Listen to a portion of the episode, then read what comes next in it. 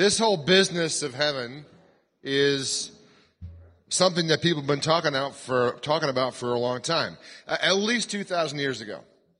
As recorded in the Gospel of Mark, there are some Jewish leaders who came and talked to Jesus about the afterlife. We have a record of their, their little conversation. Amazing.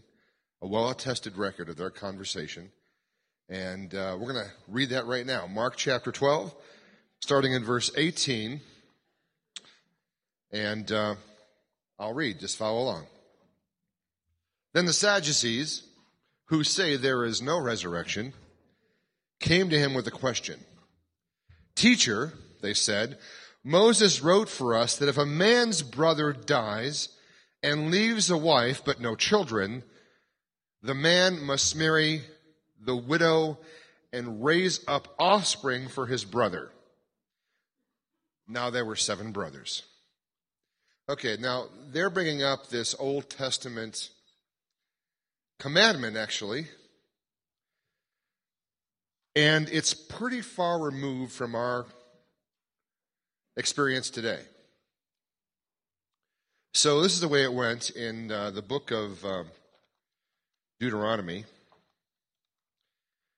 Deuteronomy 25, verses 5 through 6. If brothers are living together and one of them dies without a son, his widow must not marry outside the family. Her husband's brother shall take her and marry her and fulfill the duty of a brother in law to her. The first son she bears shall carry on the name of the dead brother so that his name will not be blotted out from Israel. So, uh, in a lot of ways, this is all about taking care of people, about preserving the memory of your, of your departed loved ones. Let me explain. Back uh, then, all the land was allotted to different um, men, primarily in the nation of Israel, when they came to the promised land. There were some women who were in on the take, but they were very, very few. And if a guy had a plot of land that was an extremely valuable thing. It was his inheritance, not just for him, but for his children, for his wife. And so the deal was if you got married and then you died before you produced any offspring, then what would happen to that land? More importantly, what would happen to the widow who had no way of making a living for herself? So the deal was, is that since having children was such a high priority that one of the brothers, the next in line, would come and have conjugal relations with his sister in law in order to raise up a son or offspring for his brother. And technically, that would not be his offspring, that would be his brother's offspring, and then that offspring would uh, grow up and take care of the land and take care of the widow. Got it? Sounds kind of weird to us today, but it worked back then.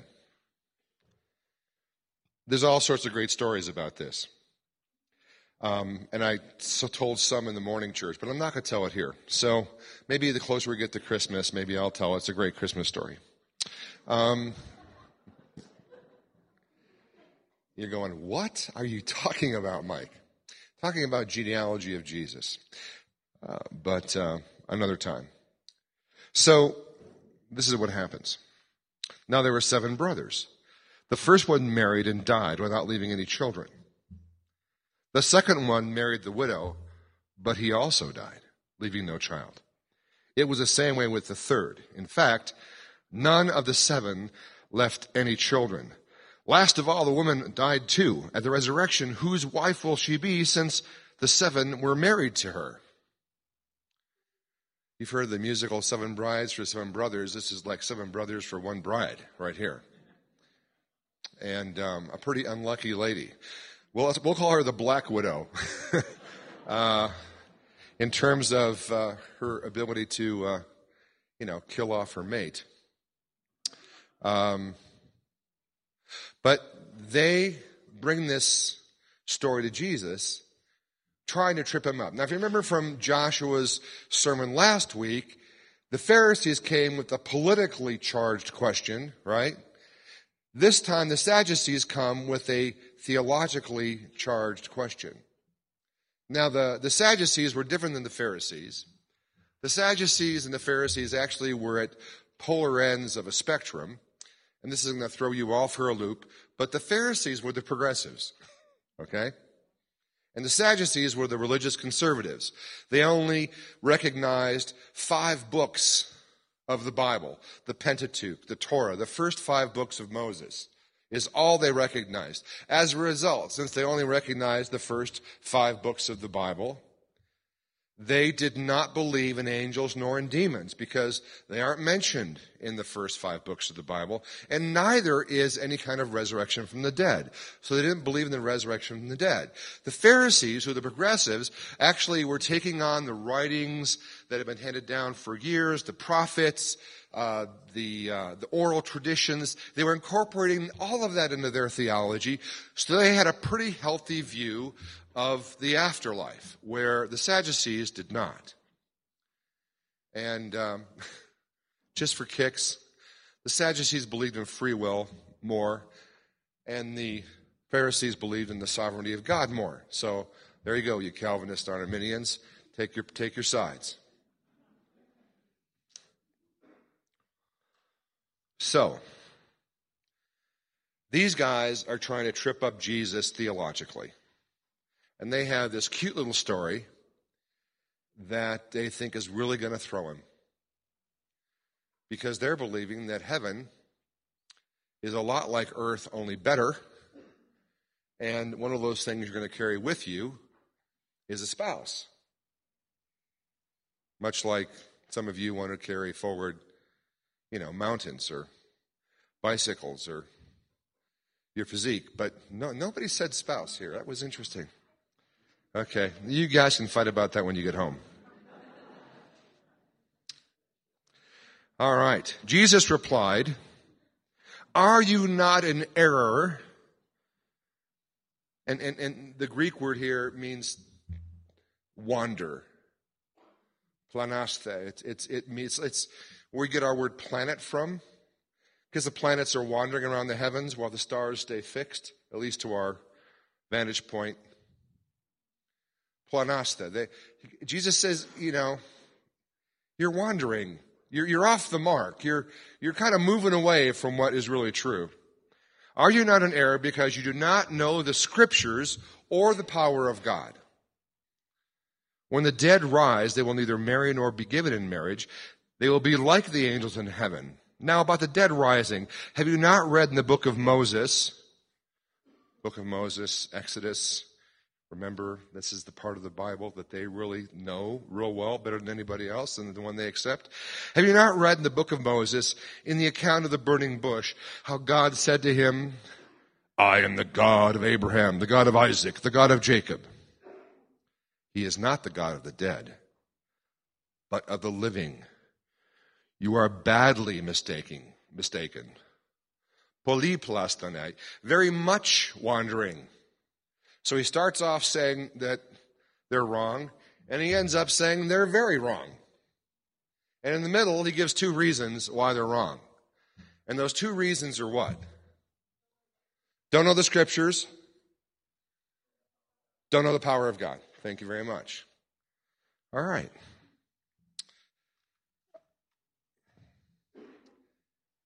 So their error was thinking the resurrected life is like the present one. All right. Now, where did this idea come from? I'd like to do a little historical cultural stuff for you because this whole idea of heaven, this is um, important, right? Where do we find the concept of heaven in the Old Testament? Well, Isaiah 26, 19. The prophet Isaiah, probably the greatest prophet of the Old Testament, at least in terms of how much he wrote. And he saw the coming of the Christ more clearly than anybody else, it seems, except for maybe John the Baptist. But this is what he said but your dead will live, Lord. Their bodies will rise. Let those who dwell in the dust wake up and shout for joy. Your dew is like the dew of the morning. The earth will give birth to her dead. the earth will give birth to her dead. Ezekiel the prophet has this vision, right? Of dry bones. Them bones, them bones, them dry bones. You've heard that song? Them bones, them bones, them dry bones. Now hear the word of the Lord. Well, that song actually comes from Ezekiel 37, where the Lord shows Ezekiel this basically field of dry bones. And he says um, to Ezekiel, I want you to, uh, I want you, to, can these bones live? And Ezekiel, a very wise man, says, Lord, you know. And then the Lord says, prophesy to these bones and say to them, dry bones, hear the word of the Lord. This is what the sovereign Lord says to these bones. I will make breath enter you and you will come to life. And so then you get this picture of these dead bones coming to life. Now, you know, it could be just metaphor, right? It could be just metaphor, talking about how he's going to bring life into dead Israel. But he goes on later on in the chapter. He starts talking about uniting the different factions of Israel and bringing them back together again and bringing Israelites from all over the world, from every place that they've ever gone, bringing them back to life and bringing them to Israel where David will rule forever. And you're going, okay, um, we went from metaphor. I was really following this Ezekiel, and all of a sudden, this sounds literal. Like you're really going to do this. Let me read.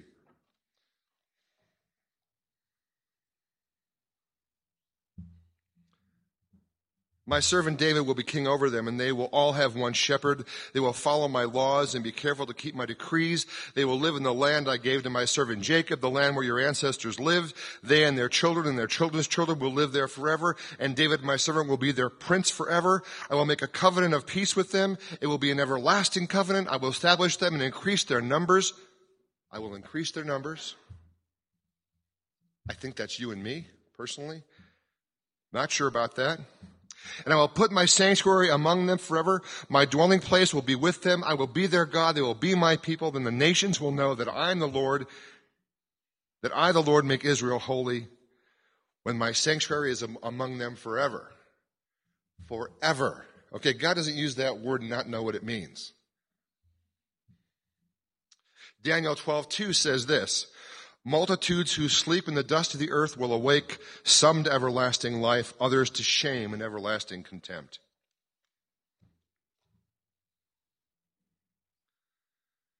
First Corinthians 15, the apostle Paul picks up the same theme and he says this. This is New Testament now. There are also heavenly bodies and there are earthly bodies, but the splendor of the heavenly bodies is, is, is one kind and the splendor of the earthly bodies is another. The sun has one kind of splendor, the moon another, and the stars another. The stars differ from star to star in splendor. So it will be with the resurrection of the dead. The body that is sown perishable, it is raised imperishable. It is sown in dishonor, it is raised in glory. It is sown in weakness, it is raised in power. It is sown a natural body, it is raised a spiritual body.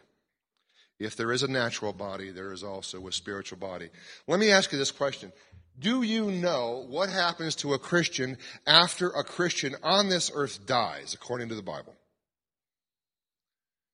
To be present, to be absent from the body is to be present with the Lord. Okay, now, I don't know what part of you is present with the Lord because your body is rotting in the ground, right? C.S. Lewis said the humans are amphibians. They're half spirit and half animal. That, and this is wrongly attributed to C.S. Lewis. This is not C.S. Lewis.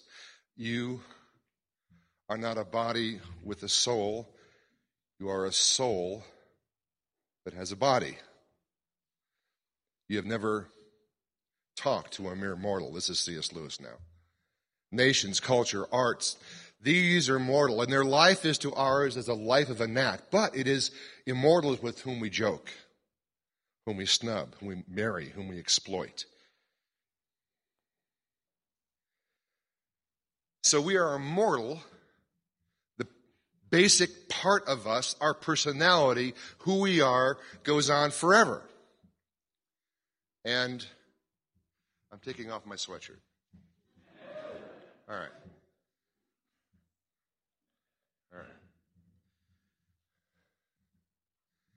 That part of us is immortal. And it seems to me, and I'm not sure about the timeline of all this because I think time stops making sense, but you die, your soul, that basic part of you, goes to live with Jesus. In the meantime, you're hanging around waiting for the resurrection of your body. So you get a new body. Got to tell you a great story.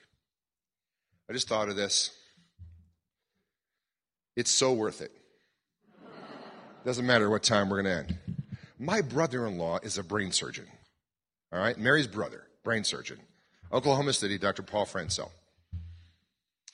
So one time, he told me this story like just a couple years ago. He is working on somebody's spine, but they've got to go through the chest to get to the spine. So he's working with this vascular surgeon who's going to open up the person's thorax, their body, and then he's going to go in and he's going to repair the spine, do whatever he does, and then the vascular surgeon is going to close everything up, right? So you got these two docs, got an anesthesiologist, and uh, you've probably got some nurses around, right? Okay, so you know, operating rooms, there's music playing, people are talking while they're doing these things. They're, you know, barking out commands, saying things like stat all the time. Um, and uh, so the vascular surgeon is making the cut. He's opening up the patient, and the patient has a vein that's sliced. Like the surgeon makes a mistake. He cuts this guy's vein. He starts bleeding out, like right there on the table. He is dying. His blood is going, just going out, right? And this guy is PO'd. He's pissed. And, um, and, and so he starts working feverishly to save the patient's life because the patient at this point is like medically dead. Bled out, no, you know, and um, and so they um, repair the vein, resuscitate the patient, finish the surgery. My brother-in-law does his deal, right? Sew him back up. They're in post-op. At some point, they're having a conference with the patient later on. All three docs are there. Why? Because they hate lawsuits. All right? All three docs are there. The patient says, What happened in the operating room? Now remember, he's under total anesthetic. He's like out. And my brother in law said, What do you mean, what happened? He goes, Well, all I remember is that all of a sudden I was looking down at you guys and all of a sudden, the surgeon over here, the vascular surgeon, started cussing. And then, Dr. Francel, you had this really concerned look on your face. And I thought, I need to go out and talk to my wife. So I started going down the hallway. And then I realized, wait a minute, I can't talk to my wife without my body. And so I started to turn back to talk to well, to go get my body, and all of a sudden, I know, I woke up in post-op. What happened? He could tell them the music they were listening to, and then we're going, ah, ah, ah. Okay, this is not something, I've known Paul Francel since he was in junior high. All right? He is not a liar. He's a brilliant guy. Finished Harvard in three years, got his MD and his PhD in pharmacology in a total of five years at the University of Chicago. Is one of the first guys in the world to do gamma knife surgery on brains. I mean, this guy is brilliant.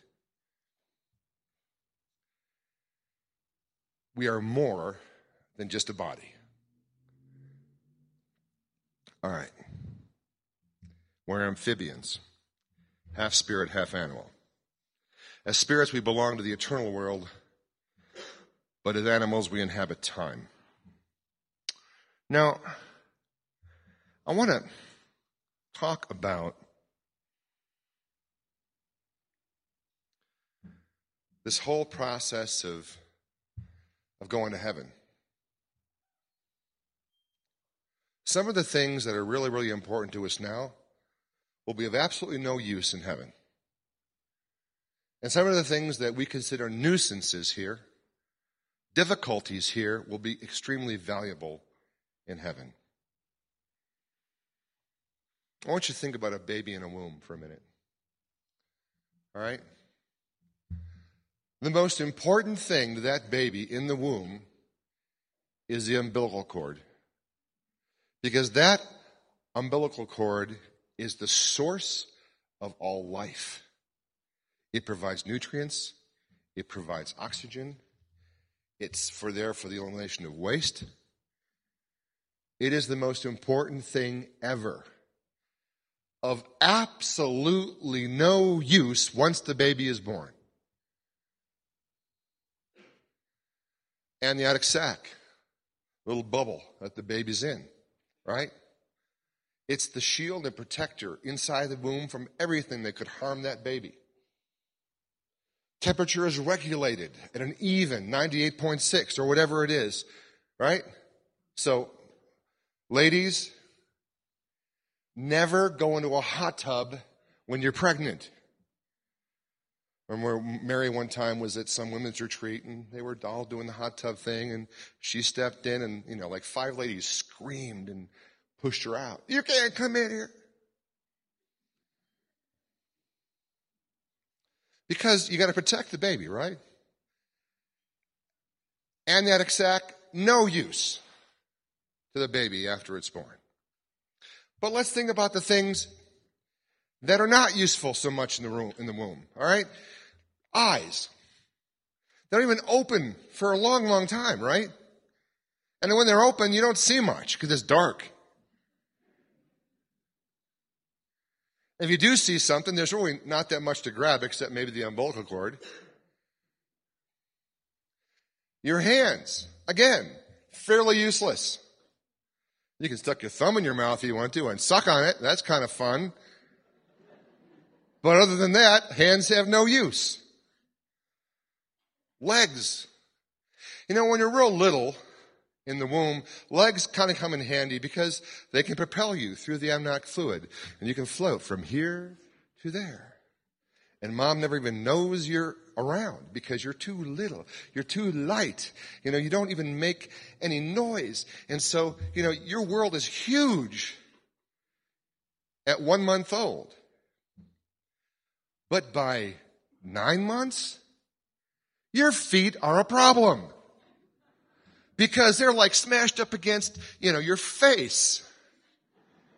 And, you know, it, it's like if I didn't have these things, I could just move my head a little bit and then you kind of get stuck upside down. Hopefully you get stuck upside down, you know, and you're kind of wedged in this hip bone and you're going, this is uncomfortable. I don't like being here. This used to be so fun and so great. And now it's horrible and I'm cramped and, you know, I stick my fingers in my eye and not in my mouth and it's, it's terrible, right, for the kid? Now, if you could somehow communicate with that kid, if you could, like, you know, get real, real small and go in and communicate with this kid, you could try and tell the kid what great things eyes and hands and nose and uh, are for, right? You could say, oh, you're going to love your nose. Because like right now it's full of fluid, you don't smell much, but you know what? One day you'll come across roses. And roses smell beautiful. You know, Maybe someday you'll get roses as a gift, and that nose will come in so handy. At that point, do you think you understand what they're talking about? What's a rose? Or you might say, you know, and those feet you have, the ones that are in the way, someday you'll be able to run and jump and skateboard and play soccer. You can do kickball. You can do all sorts of stuff with those legs. It's going to be great. Jump on a trampoline and, and you're going trampoline, Soccer? I mean, how do you explain to a baby in the womb what mountains look like?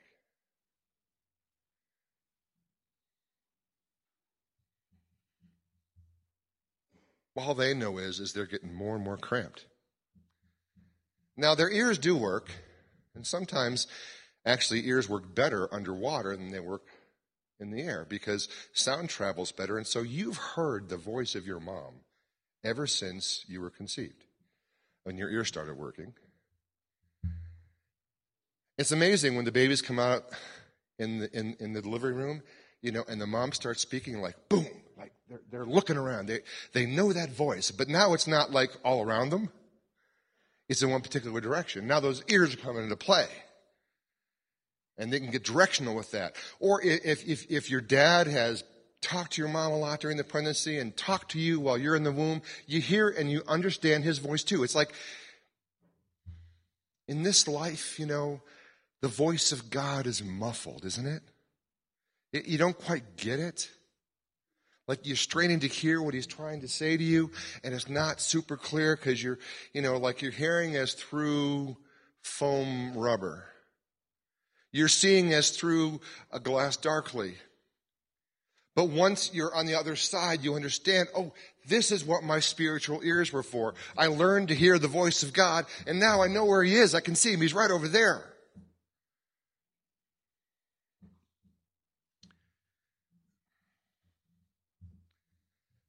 The things that were really difficult about the Christian life, like obedience to the Holy Spirit and His directives,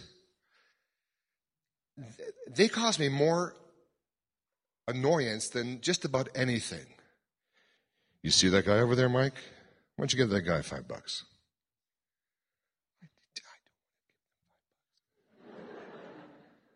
Just, just go ahead. Just this happened to me just the other. I'm driving by. I normally don't give money to panhandlers, right? I'm driving by this lady, and you know, I, I, I do the perfunctory, Lord, what do you want me to do? And usually He says, just keep going. Well, this time I'm going by, and um, and all of a sudden I hear the Spirit say, "Give her some money. Give her five bucks." I'm going, but I've already passed her, and so I had to go around the block, you know come back around, give her five bucks. I mean, that's annoying, right? Obedience is annoying. Like, okay, um, you know, I want you to forgive your child. Forgive my child? This child has done nothing but take from me my entire life. And now shows ingratitude. And you want me to forgive? Yes, I want you to forgive your child like I forgive you. You see, these kind of things that are difficult in this life, uh, that we don't understand exactly why do I have to show mercy? You want me to love my enemies? Okay, get this, folks. God wants you to love Islamic terrorists. He wants you to love Islamic terrorists. Do you understand that? Okay. In this life, I'd rather shoot them before they kill me or the people I love. All right, that's what I would rather do. But God is telling me, no, I want you to love them. You know what? I think it's that kind of obedience, it's that kind of love that makes no sense now in this life. In the next life makes all the difference. Oh yeah, that's what it's for. Love. Heaven's all about love. Okay, now I get it. I gotta love all these people. It's one of the reasons there's no sex in heaven, right? In, on earth, I mean, you can have sex with one person and God says it's great. But in heaven, you're going to be that close to everybody. And so what I come up with is sex is too boring for heaven. Because, I mean, seriously, you're not going to have sex with all the people in heaven, are you? That's just gross.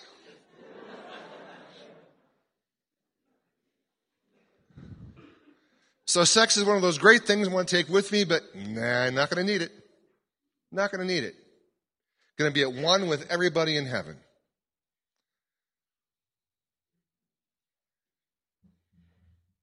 Hence, Jesus saying that we'll be like the angels. Not that we will be angels, okay? Princess Diana did not die and become an angel, okay? Just telling you right now. But in heaven, she's neither going to be married nor given in marriage. She's going to be like an angel, Not an angel, but like an angel. The Bible says, as a matter of fact, we will judge angels in the afterlife. I don't know what that means. It scares the hell out of me.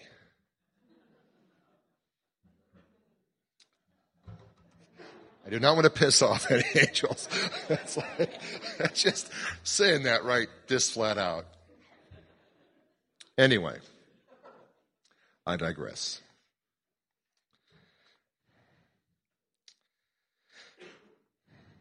In striving, we prepare for the next world. We think we're in the land of the dying going, we think we're in the land of the living going into the land of the dying when the actually the opposite is true. We're in the land of the dying going into the land of the living. That's what's going on.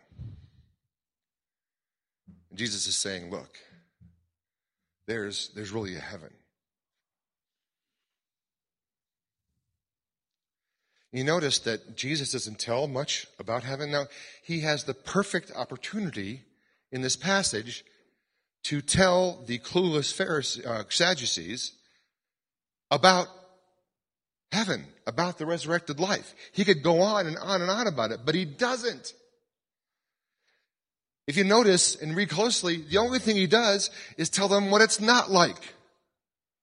There's not going to be marriage in heaven. That's kind of unsatisfying, really. But what's he going to do? It's like trying to tell a baby in a womb what the sky looks like, what the clouds look like, what Thanksgiving dinner is going to be like when you're around the table with people who love you and whom you love.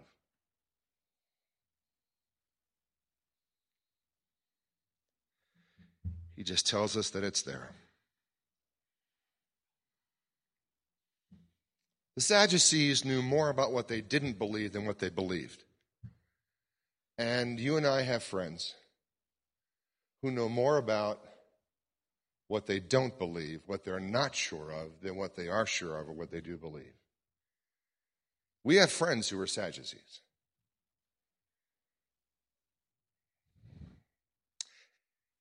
And if I had to give you two reasons why they are so clueless, it would be because they know neither the scriptures nor the power of God.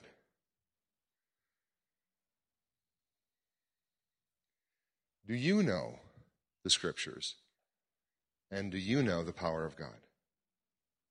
Some folks know one more than the other. Which one do you know? Which one do you need to know better? Because when we know those together, we can talk to our friends who know nothing about the reality of the life to come.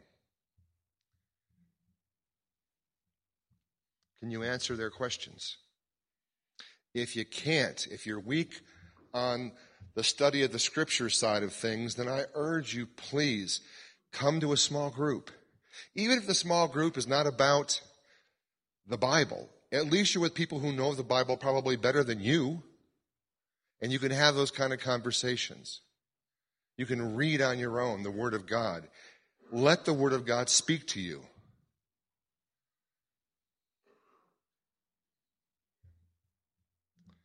God will reveal himself. I mean, honestly, that little subtlety that Jesus dropped, he's not the God of the dead, but the God of the living.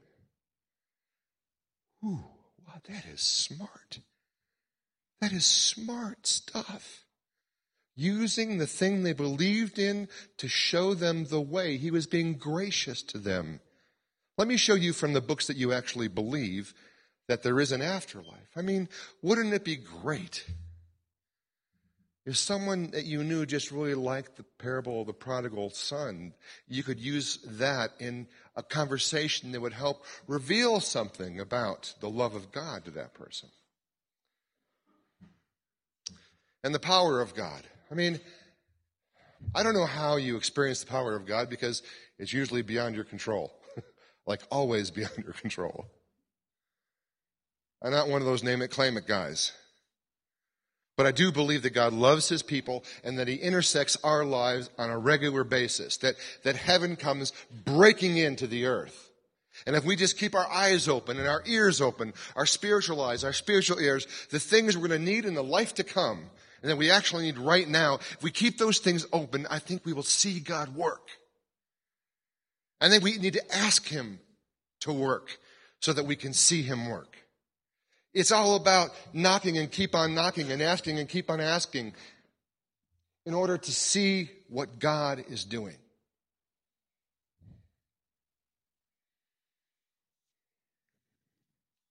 But finally, honestly, aren't both those things, aren't the scriptures and the power of God all culminated in Jesus Christ? Aren't they? And it's Him that we should be talking about with people. Because He is the power of God. And He is the one whom the scriptures have talked about. There's a sign on a seminary over on University Avenue, which I will not divulge the name of. But as you go by this seminary, there's a big banner and it says, Study theology, bring people together. What? That's the dumbest thing I've ever read. Study theology bring people together like who? I'm going to study, you know, you're bringing imam in, you bring a pastor from a Protestant church in, you bring a Catholic priest in, you know, you bring a Jewish rabbi in. It sounds like a joke, doesn't it? And you, you know, and, and, oh yeah, they're going to come together real easy.